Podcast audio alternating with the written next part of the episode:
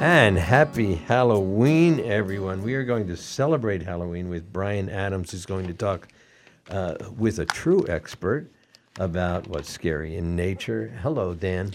Hey, Buzz, you missed me on Friday?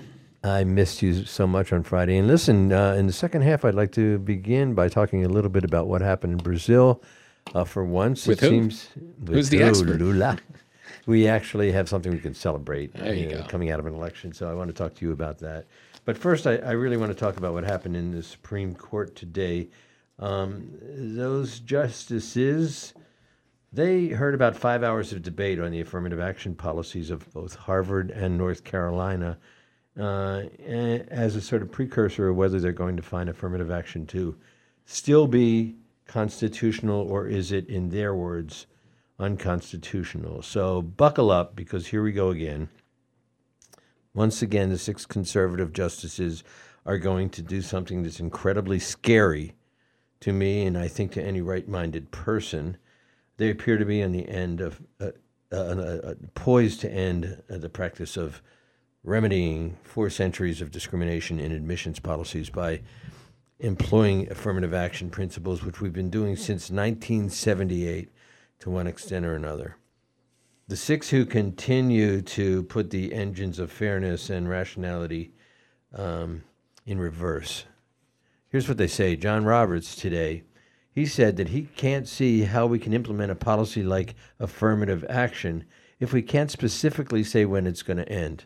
Without saying when it's going to end, it could go on for a really long time without adequate definition of what constitutes no more racism.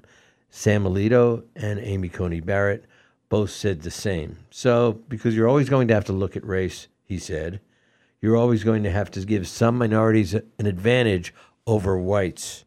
Therefore, it's patently discriminatory, said John Roberts, with the other five nodding their heads. Brett Kavanaugh, he doesn't like it because you can't measure, measure whether you're achieving the social goal of remedying discrimination. He said, so 10 years from now, we might just have to look at this all over again. That's his reason to say no to it. My favorite, of course, Clarence Thomas. Clarence, it's Halloween's and we're all wearing costumes, so you get the dunce cap of the day among all the worthy contestants on the right in the court. He asked the Solicitor General and he asked each of the lawyers for both Harvard and North Carolina what benefits can there possibly be academically from diversity in the courtroom? He then went on to argue that you don't need to be in a diverse classroom in order to become educated, said Clarence Thomas. Ketanji Brown Jackson, once again, she opened the session on first Monday with her incredible insights in the uh, Merrill case coming out of Alabama, challenging redistricting fiasco down there. And uh, she once again shows just what a brilliant researcher she is. She shared her insights and she said, So you're saying that an applicant can say that they sold Girl Scout cookies, or they can write that they had skills on a trampoline, or they could say that they're Catholic, or they, they could say that they come from LA, but they can't talk about their life experiences as an African American or as an, a Latina, because that would not be race neutral. She explained once again the falsity of the assertion of originalism, which those six share. She once again talked to the fact that they are saying that the framers are race neutral when it's not true. And she brought out the 14th Amendment Equal Protection Clause.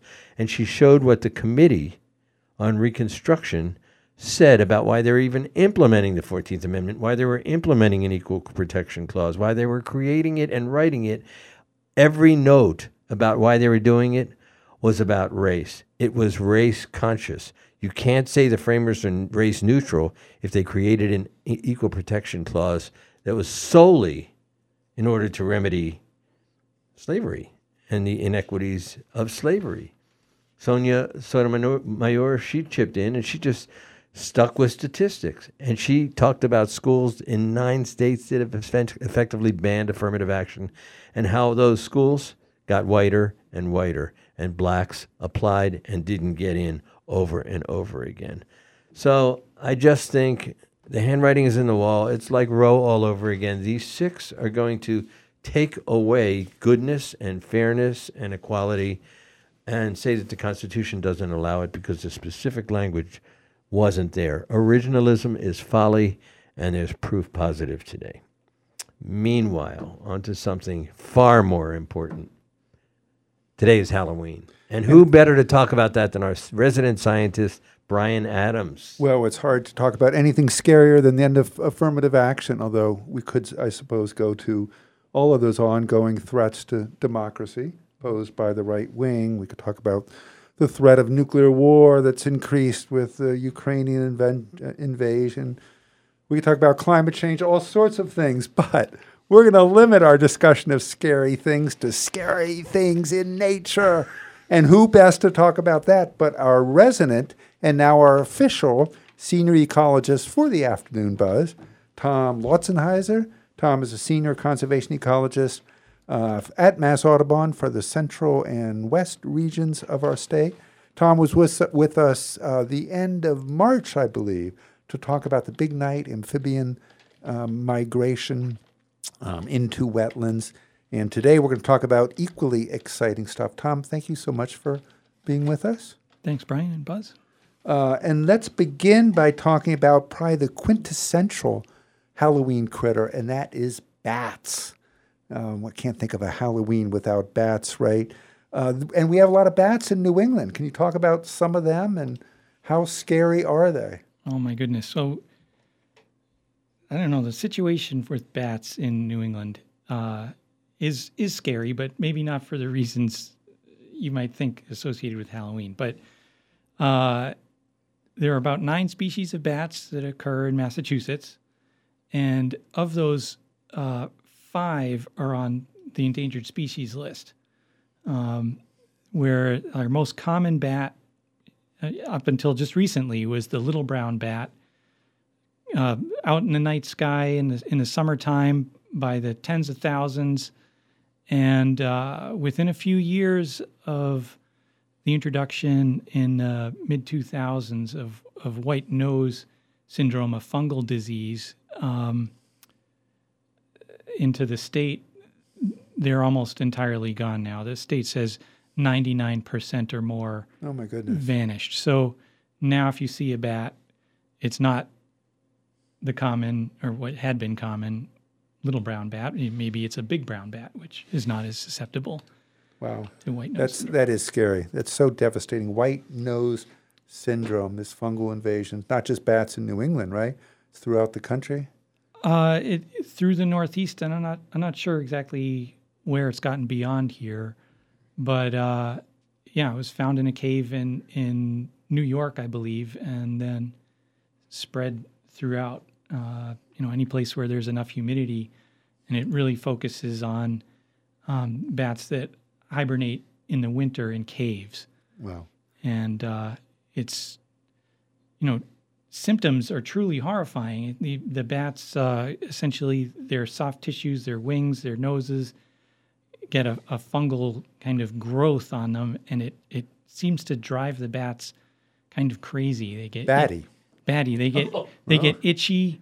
Their met- metabolism speeds up. Ooh, that and, is scary. And uh, and they start flying. They a- they're agitated, and ultimately they just you know really die of starvation and exhaustion, Oh my goodness. and um, just being you know driven crazy by this fungal infection. Oh, so, sounds sounds terrible. So truly, nine, truly horrifying. nine species of bats in Massachusetts. Vampire bats are not one of Not- them. not one but vampire bats really are a thing, right? There are blood sucking bats that are out there. Yes, some some bats are uh, hematophagous. Hematophagous. Science word of the day. and what does it mean? Means they eat blood. Wow. So there's about 1,300 species of bats worldwide. Uh, so our, our you know our flying mammal, and only about three of those species are actually blood suckers. Vampire bats. And they don't suck blood. You know, and they're not like they don't suck like a mosquito or or a, a bug. They um they lap they lap blood. And they actually land, they, they can walk. In fact, they can run on their wings, I was reading, to a victim and then uh, um, have this uh, uh, enzyme that allows them to uh, have the blood not coagulate That's and right. just lap it up, which is pretty cool. They lap it up. I was reading one of the three species of vampire bats is called the hairy-legged vampire bat. So that's that's pretty scary. Thirteen hundred species of bats makes them about a quarter of all mammal species are actually bats Bats, in the world. bats are the most diverse mammal group. Yeah, which is so. I guess next to rodents, right? There might be a few more Hmm. uh, rodents, so that's interesting. Bat- Moving, and I was the first bat boy for the Atlanta Braves. So how about that? and that's scary. That's scary too. Let's move on to maybe the second scariest thing. Well, they're all sort of scary, uh, and that is wolves. Um, where are the wolves? We know there are werewolves, right? Because they come out at Halloween. Uh, I mean, that clearly is a fact that people can shapeshift into wolves. Is that is that true, Tom? I I don't believe so. No. Oh, my no. goodness. But you But- see, I'm I'm a naturalist, and not a supernaturalist. Ah, so there I, you go. I don't. I'm not really up on my werewolves. Well, where did the wolves go? We used to have a lot of wolves in New England. What happened? So wolves uh, were extirpated from Massachusetts um, by around 1840. Hold on, another science word of the day: extirpated, That's right. They- regionally extinct. Regionally extinct. Yes. Um, so you know, land use change. Uh, you know, with with uh, European settlement and bounties on wolves, um, people protecting their livestock and so forth, uh, very quickly got rid of the large mal- mammalian predators. Now, Wolf was actually killed in 2007 in Shelburne. Uh, someone that was preying on sheep, a wolf that was preying on sheep. Is that right? So there are have been wolves, uh, you know, whether they're coming down in through Canada, northern New England, um, showing up in the state on occasion, but rarely. Uh, and yeah, I think the last documented case was was that one killed in uh, in Shelburne. The whole issue of re, wolf reintroduction is really interesting. They're doing that in Michigan. They've done that in the Greater Yellowstone Park with great success, much to the chagrin sometimes of ranchers and folks like that. But it's certainly an interesting issue. We are talking on this Halloween uh, evening, eve of Halloween, with Tom Lautzenheiser. I'm going to butcher your last name there. He's a senior conservation ecologist for Massachusetts Audubon here in the Central and West uh, District. Halloween's origins date back to the ancient Celtic festival of Samhain, um, which marked the end of summer, uh, the beginning of the dark, cold winter that humans often associated with death. And uh, Celts believe that on this night before the new year, Halloween night, uh, the boundary between the worlds of the living and the dead became blurred, and uh, that's when the ghosts of the dead returned to Earth. So, hence Halloween. We'll be right back with uh, Tom and more scary Halloween. Scary in the studio. Scary in the studio. Uh, right after this.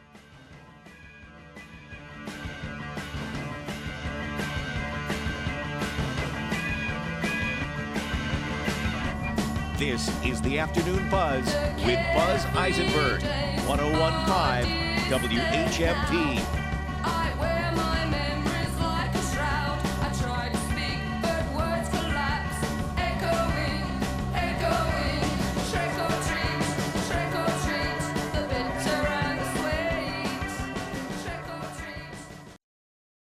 When it's happening here in the Valley, we're talking about it. We have a very unique and lethal combination of emboldened white supremacy in this country and unfettered access to guns. We need to keep talking about the intersection of white supremacy and guns. Guns are used in order to, you know, elicit fear and power and control uh, by white supremacists, and it's not an issue that's going away easily. 1015 1400 and 1240. We are the Valley. We are WHMP. What happens in high school stays in high school? Not quite. In fact, quite the opposite. What happens in high school has a deep and lasting effect. High school is a time of discovery, of how you'll be in the world. At the Hartsbrook School in Hadley, that means discovering more than the right answers to test questions. Hartsbrook students take their science studies into the woods, for instance, or the garden, or goat barn. They study history through the lens of architecture, or art, or music. There's time to be young and curious and unhurried. High school isn't a race or a contest, it's a journey towards self determination. Hartsbrook High School students learn they can handle adversity and cultivate an unwavering sense that they can take action in the world. Plus, they sing together. Schedule a visit anytime. Visiting day for current 8th graders is this Wednesday, November 2nd from 8 a.m. until about noon. Spend time with students and teachers and see what high school at Hartsbrook is really like. Hello, I'm Sheriff Patrick Cahillane, and I'm honored to be the Democratic nominee for Hampshire County Sheriff. I hope you will stay with me and vote Cahillane in the general election. Early voting starts on October 22nd, and Election Day is November 8th. And remember, a vote for me is a vote for a kind, compassionate, and progressive future for corrections in Hampshire County. This ad was paid for by the committee to elect Patrick J. Cahillane. An ensemble of women, BIPOC, femme, dedicated to the transformative power of dance and social justice. The UMass Fine Arts Center presents the Ananya Dance Theater in Dastak, I Wish You Me. Dastak, I Wish You Me explores the cross generational love that carries global communities through difficult migrations, reimagining the possibilities of freedom. Led by acclaimed dancer, choreographer, and educator Ananya Chatterjee, the Ananya Dance Theater is a dynamic ensemble. The Chicago Tribune says, more than most contemporary Indian dance choreographers, Chatterjee has completely transformed her genre. Get tickets at the UMass Fine Arts Center website. The Ananya Dance Theater, Dastak, I Wish You Me. Thursday, November 3rd, 7.30 p.m., Bowker Auditorium at UMass. This is the Afternoon Buzz with Buzz Eisenberg, 1015 WHMP. And happy Halloween to everybody. We're celebrating Halloween this afternoon uh, by talking with Tom Lautzenheiser. He's a senior conservation ecologist at Massachusetts Audubon Society, and we're talking about scary Halloween critters. and what we don't want you to do is to be scared to go outside, because outside is marvelous and naturalist, and the least scary place you can possibly be, um, as opposed to inside, stuck inside behind your computer. That's scary. Uh, Tom, we want to continue on this scary critter stuff out there, and let's talk a little bit about snakes, because snakes can be scary to people, and we do have some poisonous snakes in Massachusetts, right? Who are they? And We, we do have some poisonous snakes. We two two poisonous snakes. Well, let me just say something that's poisonous. If you eat it, you'll get sick. Something that's venomous, if it bites you, uh, you'll get sick. ah, so they're injecting venom into right. you. as so it's a difference to- between a poisonous animal and a venomous animal. So we should call the snakes venomous, not poisonous. Yes, that's Uh-huh. right.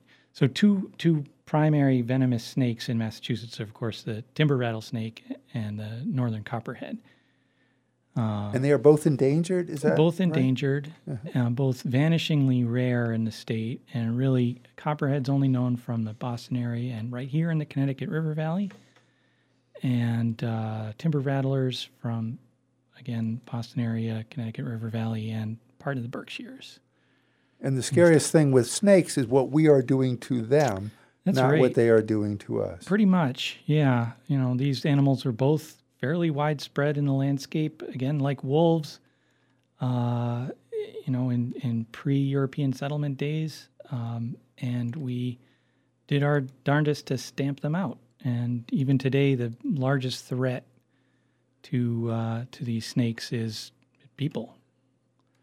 As it's true with almost anything out there, it is human beings that represent that that that scariness.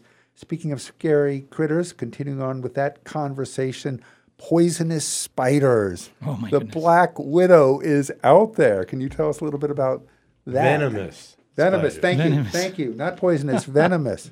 Thank you, Buzz.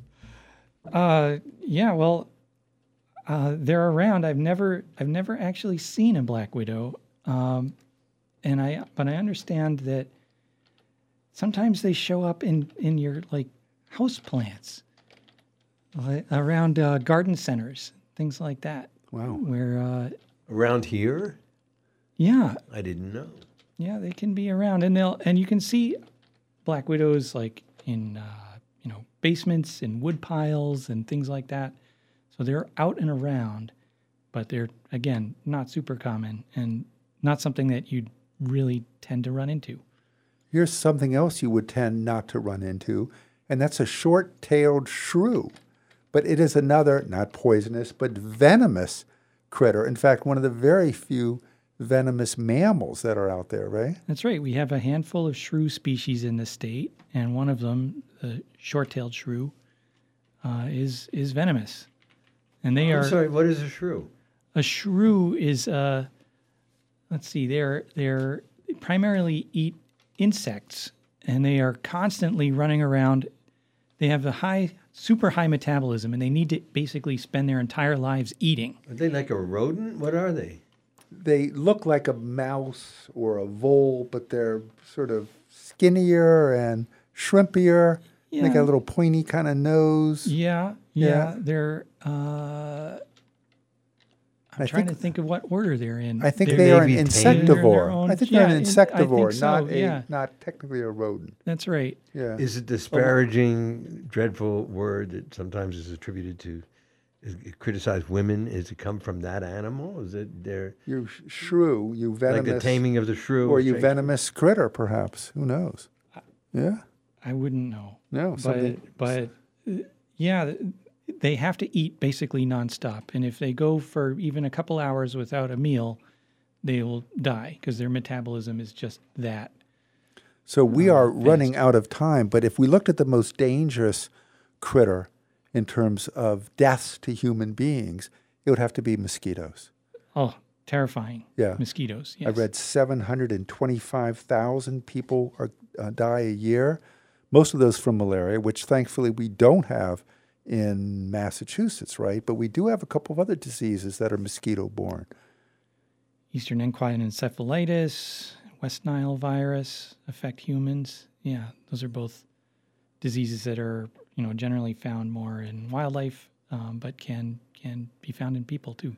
And one of the issues with the drought this summer is I think there were less mosquitoes. It seemed, at least I seem to be bitten less by mosquitoes. Is that? Yeah, anecdotally, I would say uh, I encountered a lot less mosquitoes this year um, than I feel like I have in past years. Even black flies seemed low, relatively speaking. Uh, Because of the lack of water out there. lack of water at the key time of year. Yeah, yeah. We've been talking with Tom Lautzenheiser. He's a senior conservation ecologist for Massachusetts Audubon. Tom, if folk, folks want to get out there in nature and enjoy wildlife, hopefully stay away from snakes and if they're fearful bats, although bats are so wonderful and cool to see. Um, I mean, it would be wonderful. I'd love to be able to see in this area some venomous spiders and some venomous snakes and and those bats and know that we should not fear nature. We should celebrate its diversity and marvel at its complexity. You work out of Arcadia Wildlife Sanctuary. Can you talk about uh, whether it's open? Can people get there? How that works? I do. Uh, Arcadia is open dawn to dusk every day, and uh, please come out and enjoy the trails. We here in New England live in one of the most benign places in the world. We don't have to worry about getting eaten by crocodiles or lions or run over by hippos or whatever, and and uh, we should enjoy it as much as we can. As much as there's something cool to to thought, the thought of going out and getting, you know, run over by a hippo is actually Cool. Is actually well, Bats and spiders and shrews. Oh, my. Rats and spiders. It's bats. We didn't even talk about rats. So much more to talk about. Tom, thank you so much for joining us. You're welcome. Thank Uh, and we will have you back because you are now the resident senior ecologist slash naturalist for the afternoon buzz. No, all seriousness, I learned so much. Thank you, Yeah, Tom. thank you. Brian. Thank you. And- we, we're going to be back with the Writer's Block segment with Megan Zinn and novelist Lisa Papademetriou. Um, right after this, we're going to talk about the National Novel Writing Month, which is November. We'll be right back after these messages. Stay with us. This is the Afternoon Buzz with Buzz Eisenberg, 1015 WHMP.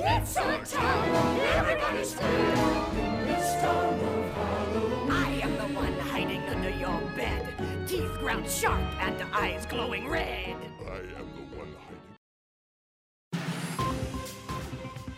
For WHMP News, I'm Jess Tyler.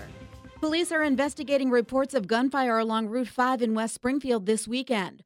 A witness reported the shots around 5:20 p.m. on Sunday on the northbound side of Route 5. Police say the witness thought the shots came from a passenger in a Jeep SUV aimed at a gray sedan traveling side by side in the opposite lane. A gunshot victim was brought into Baystate Medical Center, but no word on whether the incidents were connected as the victim was uncooperative. Holyoke Public Schools are now moving into phase two of their rezoning plans. The school district is set to separate their elementary and middle schools to help students achieve their academic needs. Erin Linville, the school district's chief of strategy, spoke with Western Mass News. By moving to separate elementary and middle schools, our school principals and their teams will be able to focus on the developmental needs and academic needs of either primary or early elementary and elementary students or middle school students, which obviously it's pretty difficult to be a leader in a school where you have four year olds and 14 year olds. While phase one focused on which schools would remain elementary schools, Linville said phase two will focus on redrawing the boundary lines for which schools students will attend.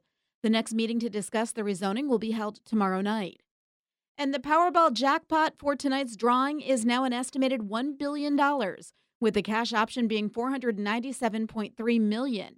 This will be the second time in Powerball history that the jackpot has reached 1 billion and could be the fifth largest in U.S. lottery history. For the rest of today, look for a mixture of sunshine and clouds. It'll be mild, high 60 to 64. Tonight, cloudy with showers late, overnight lows around 50. And the outlook for Tuesday, mostly cloudy with showers, highs in the low to mid 60s. I'm 22 News Storm Team Meteorologist Adam Strzempko on 1015 WHMP. If you are on the Eversource reduced electricity rate, whether you're on it now or you're eligible, you can tap into Co op Power's solar arrays and lower your electric bill. A new energy justice initiative allows 120 low income families to go solar, save money, and become owner members of Co op Power. Join Co op Power's 1,200 owner members building community owned energy. For details, go to the Co op Power website, cooppower.coop. Things to do with butternut. Roast it with butter and sage, mash it with butter and maple syrup, stuff it with quinoa, kale, and cranberries. And then there's curried butternut soup. Squash. The season is long, the recipes are endless, and River Valley Co op is a fall festival of squash. Next time you're there, buy that squash you never buy kabocha squash or blue Hubbard squash. Why? Why not? River Valley Co op. Everyone is welcome, not just members, and everyone is wild about local squash. This is the Afternoon Buzz with Buzz Eisenberg, 1015 WHMP. And before we turn to one of my favorite times of the week, which is Writer's Block with Megan Zinn and her guest novelist Lisa Papademetriou, we first have to talk a little bit about Brazil with Dan Torres, our resident Brazilian Dan. um, let me. I think that the way to lead into this short conversation is we don't get good news too often in the electoral front, but we got some yesterday, didn't we? Yeah. Uh, well, uh, so Lula won uh, the election that was very close, as the polls had essentially projected. And uh, what it shows is the country is, is polarized very much like most other uh, democracies around the world. And you see a country extremely divided. Uh, even people who do not agree with Lula's more center left politics voted for him because they despise the other guy more so. And I'm sure the other thing happened too. People voted for Bolsonaro because they don't like Lula um, for a whole bunch of reasons. Is. Bolsonaro going to accept? He said three days ago he, he would accept the results, but is he going to accept the result? He doesn't really have much of a choice. Many of his allies last night, as I was staying up, were releasing statements mm-hmm. accepting the results and the wishes of the people. So while he has many allies elected in Congress, the right in Brazil and the center right are very powerful. They have all sent out a message. We have a new president, and we will respect that wish, which leaves Bolsonaro with very little to to to go on. Even if he wanted to cause trouble, he what does he have? Maybe people out in the streets and protests, but the conservative elites uh, aren't into. Uh, yes, let's overturn this to get you president. You lost by two million votes, 51 49. So you mean we can say to the 31% of Americans that we should say this to? There is such a thing as a peaceful transition of power. Is that what we're saying in Brazil? Yeah, I wouldn't say it's. I mean, he is not going to attend uh, the inauguration of Lula. That's for sure, and uh, he'll never congratulate him. That I, I've already picked up on the news this morning. Uh, he will He allow a that? transition. Well, he hasn't said it, but he said it to one of his ministers and stuff like that. But there will be a transition, and somebody will have to, you know, make sure the ceremony goes on, and the transition will have to be done. And it probably won't be a great transition, but you'll just, you know, kind of like how it was with Trump and Biden. I, I, you know, nobody really talks about this anymore, but how was the transition there? It's not usually that great. It's it's usually when people can work together and accept the results and be like, hey, let's collaborate because you must continue on governing. That's that's a trouble. And these are troubling times right now, right? COVID and everything else, the economies. Well, if I was a nine year old and I was writing about a president, I would love to call the president Lula. but I'm not a writer. But there are writers around, aren't there, there Megan are, there are, and um, th- it's a good, you know, segue that that that election could be excellent material for somebody to weave a novel around during um, the upcoming months, which is an important month for writers. Um, and so we're going to talk about that a little bit. We're going to talk about writing and teaching writing and a mysterious thing called NaNoWriMo. Um, and my guest is Lisa Papademetriou. Hi, Lisa. Hello. Um, so glad you're here today. Um, Lisa Papademetriou is the author of over 20 novels, a former editor at HarperCollins and Disney Press, and has taught creative writing at every age level from third grade to graduate school. Uh, she's also the founder of BookFlow, an online tool that helps writers organize their stories and stay motivated to write them. Um, and so we're talking about all things writing, and we are going to start with say we we're talking today about writing and teaching writing because November is NaNoWriMo, which is short for National Novel Writing Month. And Lisa, tell us a little bit about what that is. So, National Novel Writing Month is the month, it's held every year, the month of November, and people who participated in the NaNoWriMo Challenge Mhm. are expected to write 1,667 words a day. And ultimately, by the end of the month, they'll have something close to uh, a full length novel. Yeah, That's the 50,000 concept. 50,000 Yeah, words, yeah. Um, and there's it's an organization, and they have a website, and they have incentives and and support for each other. Sure, and that kind of. Yeah. Is the um, is the name of the organization that is uh, behind uh, National Novel Writing Month, and um, it's headed up by a guy named Grant Faulkner, who's incredibly passionate about encouraging people to uh, express their creative selves. And so there are, if you if you manage to, you can. It's free to enter. Mhm, um, yeah. and you can sign up on their website and uh, you know if you enter your word count daily and you manage to complete the challenge there are all kinds of incentives and rewards um, you know discounts uh, for all kinds of like online products for writers and and things of that nature but it's you know it's mostly the benefit of national novel writing month is that most writers, one of the things that I hear writers say that they need more than anything else is a cup of coffee and a kick in the pants. Yeah, yeah, and it's the kick in the pants. So this is that kick in the pants. Um, basically, about four hundred thousand people every year sign up to do the challenge, and uh, and it's a really active. Um, you know, hashtag on Twitter and, you know, people on social media are talking about doing it. Mhm. And, you know, if you're in the challenge, you feel that energy. Yeah. And, and it really can be very inspiring. too. especially because writing is such a solitary activity to have that support and there's been a couple of i mean there's been a lot of uh, best-selling novels that have come out of that people who started their novel and did the first draft during nanowrimo included water for elephants by sara gruen the night circus by erin morgenstern the wedding date by jasmine guillory and, and a lot of others Yeah, I think Cinder as yes well. that's Yeah, right that's one mhm. of them um, so um, You are in the you be, in addition to being a writer, you spend a lot of time helping other writers um, Yeah. hone their craft um, and get writing and and hone it. Um, so, and you are in the process of publishing a book on writing. Tell us about that. Um, well, uh, the book that I'm uh, writing on writing is called Secrets of the Plot Goddess, and it's Oh, I love that. Oh, thank you. Um, and it's really about the ancient uh, Greek beliefs about fate and how those play into the way that we see writing these days. But um, there's a million different ways to engage writers and to help people with their craft because the craft is so all encompassing. Mm-hmm. Um, it's about self reflection, it's about playfulness, it's about um, having an idea and being willing to engage with it. So there's that level of just encouraging people to look around and to describe what they see, to describe what they feel. Um, but then there's also uh, the sort of deeper complexities about how to construct a plot.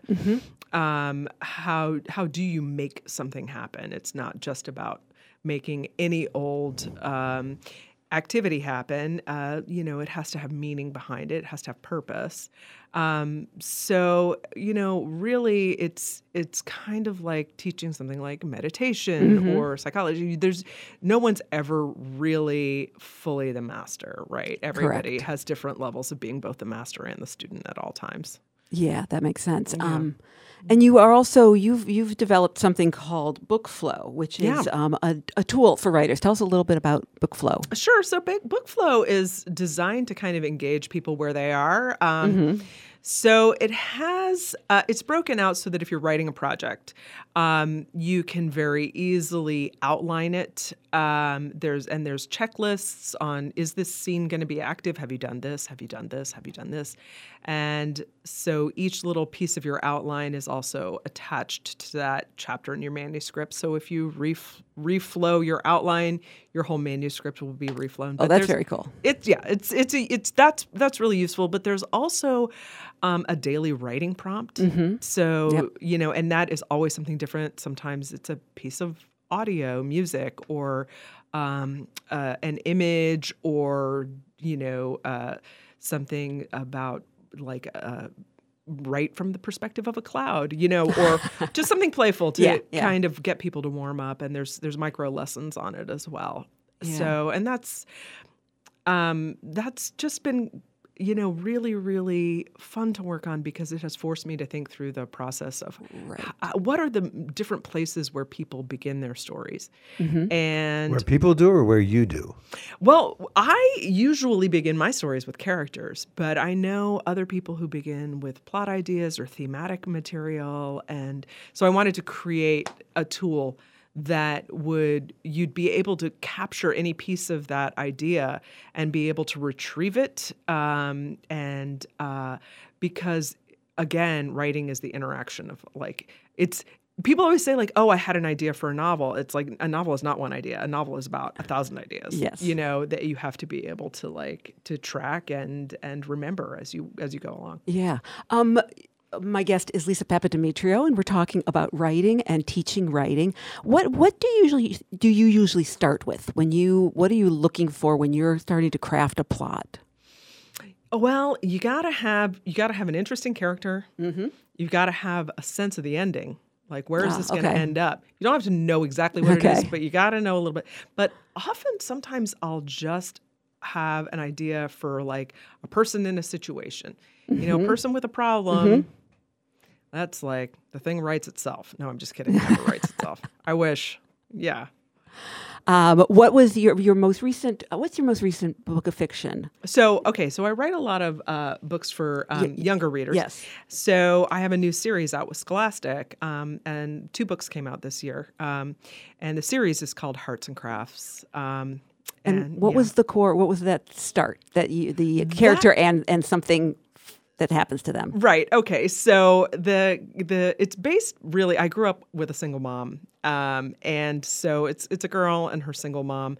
And in this particular story, she's like shenanigans ensue because she's she's a takes on way too many projects in her life, but and one of the projects she's got is that she wants to get her mom a boyfriend, and like, you know, That's just a, that's rife right rife Right. for a lot of um, a lot of shenanigans. yes. Um, my guest is Lisa Papademetriou, and I think we'll be taking a break. Got a lot of no, talk novel more writing. ideas. Oh, Oh, jeez. sorry. Over here working on puns, aren't you? Well, I can't help it. We're going to take a break. We're going to be back with, with Megan and Lisa right after these messages. This is really fascinating. Stay with us.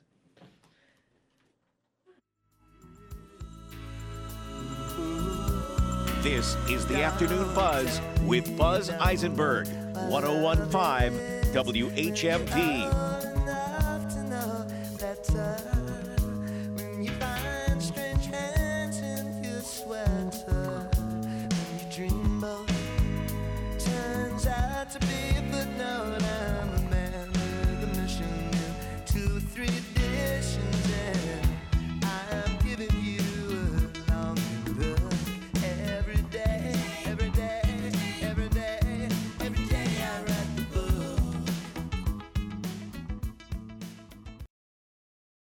What is the latest on the Trump Organization's fraud trial and the legal travails of Donald Trump?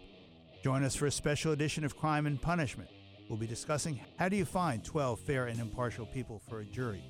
That discussion with former U.S. Attorney for Western Massachusetts, John Pucci, who will be our guest Tuesday at 9 o'clock. Bill Newman, weekdays at 9 and again at 5. WHMP, news, information, and the arts.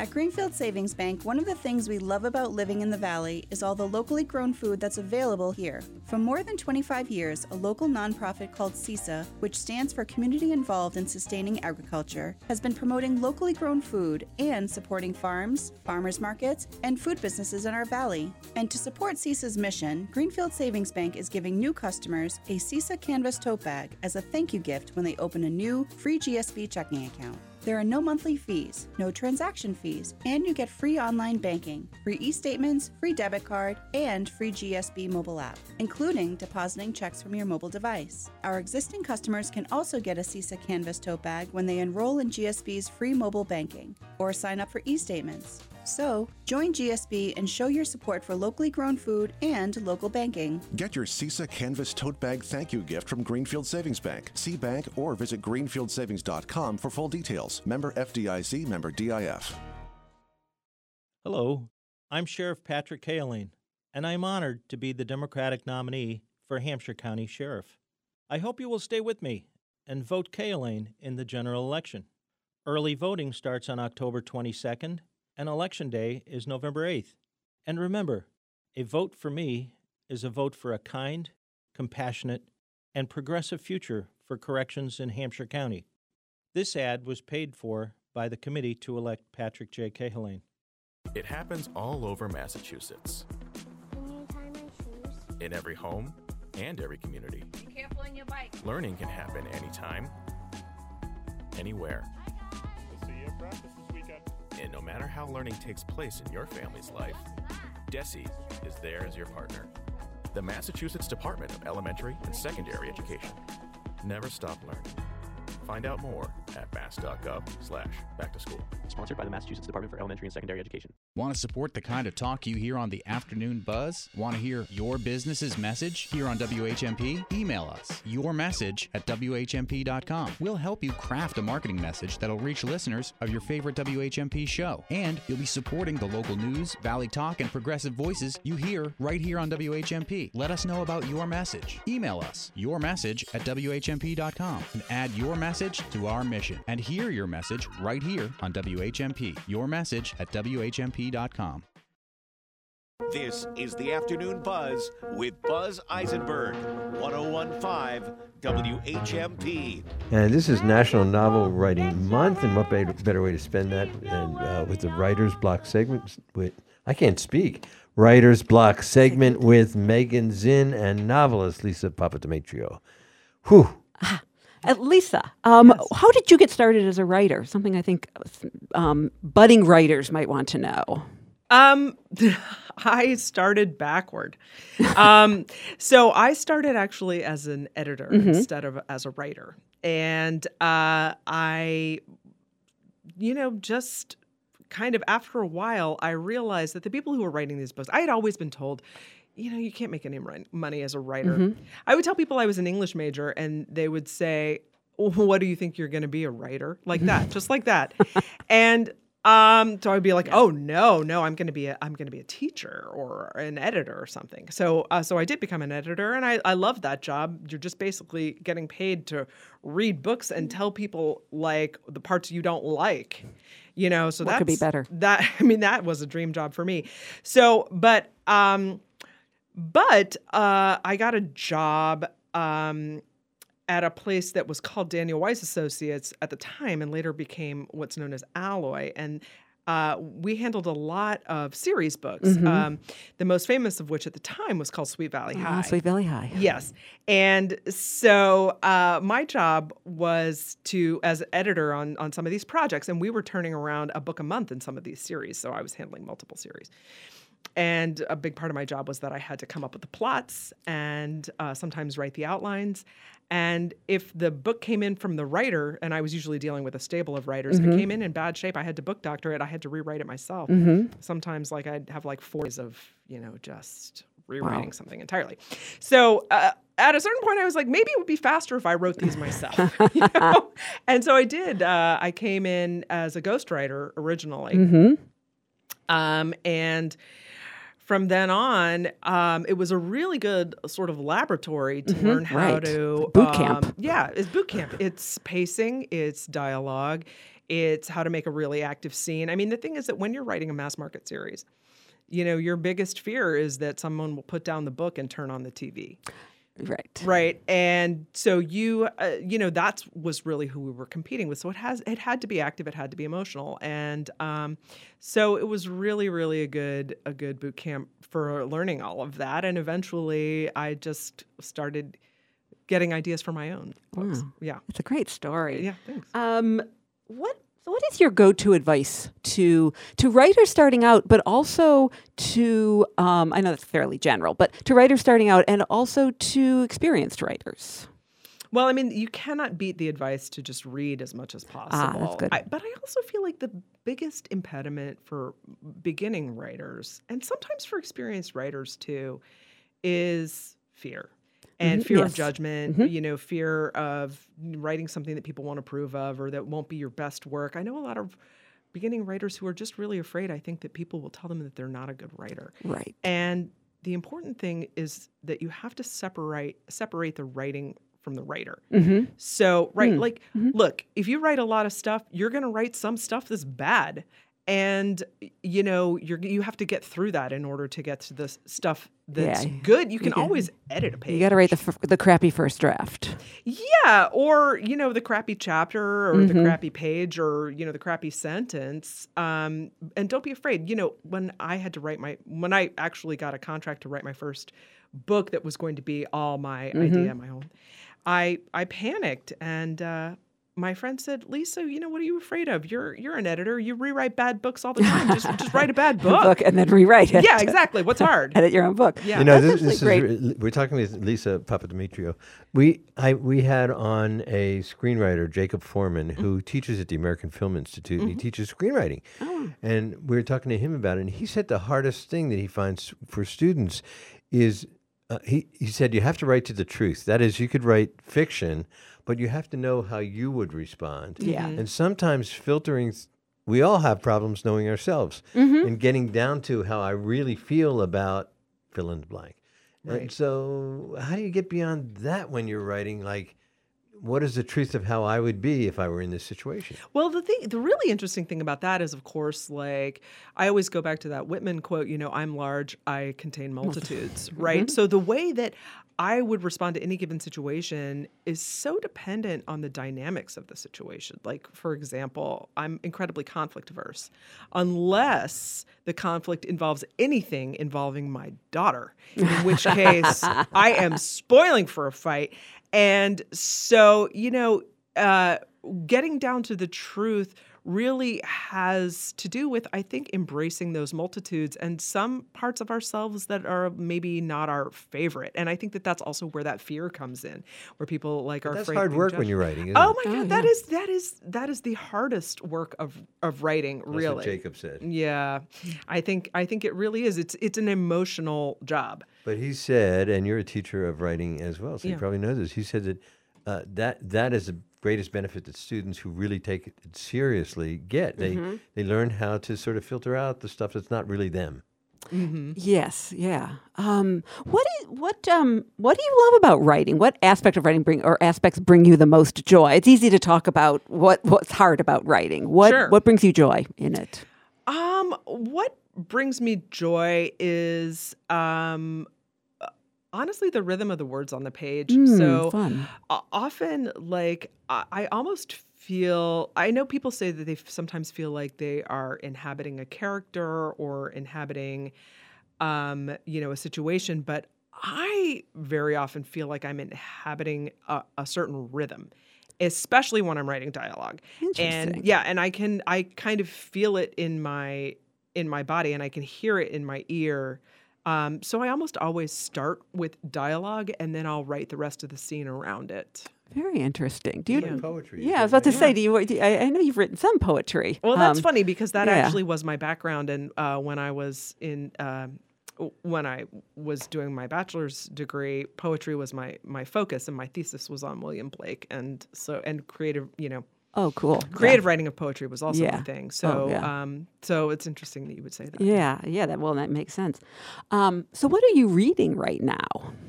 Oh my goodness. Well, um, that's a really good question. I, I'm in, I'm on a, a kick of reading mysteries, great. and because I had an idea for a mystery, and Oh, that okay. Doing your homework. Yes. So, and that I've never written a mystery Mm-hmm. before, so I, I've been reading. I've I've re- spent the past like month and a half reading seventy Agatha Christie Oh, goodness. novels, Mhm. but um I uh, you know and I'm starting to branch out into some other mystery writers as well. Um, but it's it's been a really fun project and to see how they're put together. Yeah. and to see the sleight of hand that goes into that. Yeah, and actually, when uh, my freshman writing class in college, the first thing we did was we walked in, and the instructor gave us all copies of "And Then There Were None" by Agatha Christie, and and she didn't tell us why. She just said, "Read it." And then when she came back, she was like, "This is an example of something that's pretty much all plot." But it was to start by looking at how how the plot was structured. It's it was something that is just pure plot. Uh, it was a really great lesson um, to look at something like that. Yeah, absolutely. I mean, nobody's reading, uh, you know, um, uh, well, I mean, mystery is it's a little, it's a, it's a puzzle, right? And Right. things have to move forward, and that one really moves fast. Yeah. that's actually I just read that two weeks ago, um, and honestly, I think it's the best one that she's done. Yeah, yeah. Well, my guest today is Lisa Papademetriou, and we've been talking about writing. And this month, uh, November is NaNoWriMo. Um, November, what? That's not what it's called. National Novel Writing Novel Month. Writing Month. So if you're out there and you've been thinking about writing a novel, go to their website and start. This is the best time to do it. yeah, and once once we have Lisa's mystery, we'll know it's history. Oh, I'm sorry. Did you catch the rhythm of that? I It's very good. Everybody have a great Halloween. Have a safe Halloween uh, and enjoy this special night. And uh, join us again tomorrow.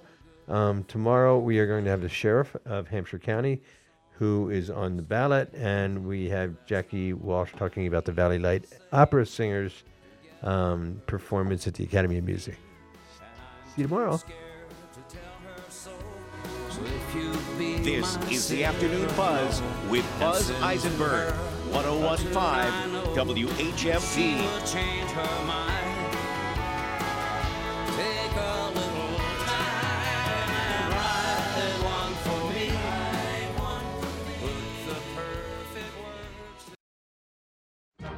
The Western Mass Business Show with local dynamo Tara Brewster, Saturdays at 11 and Sundays at 2, only on WHMP.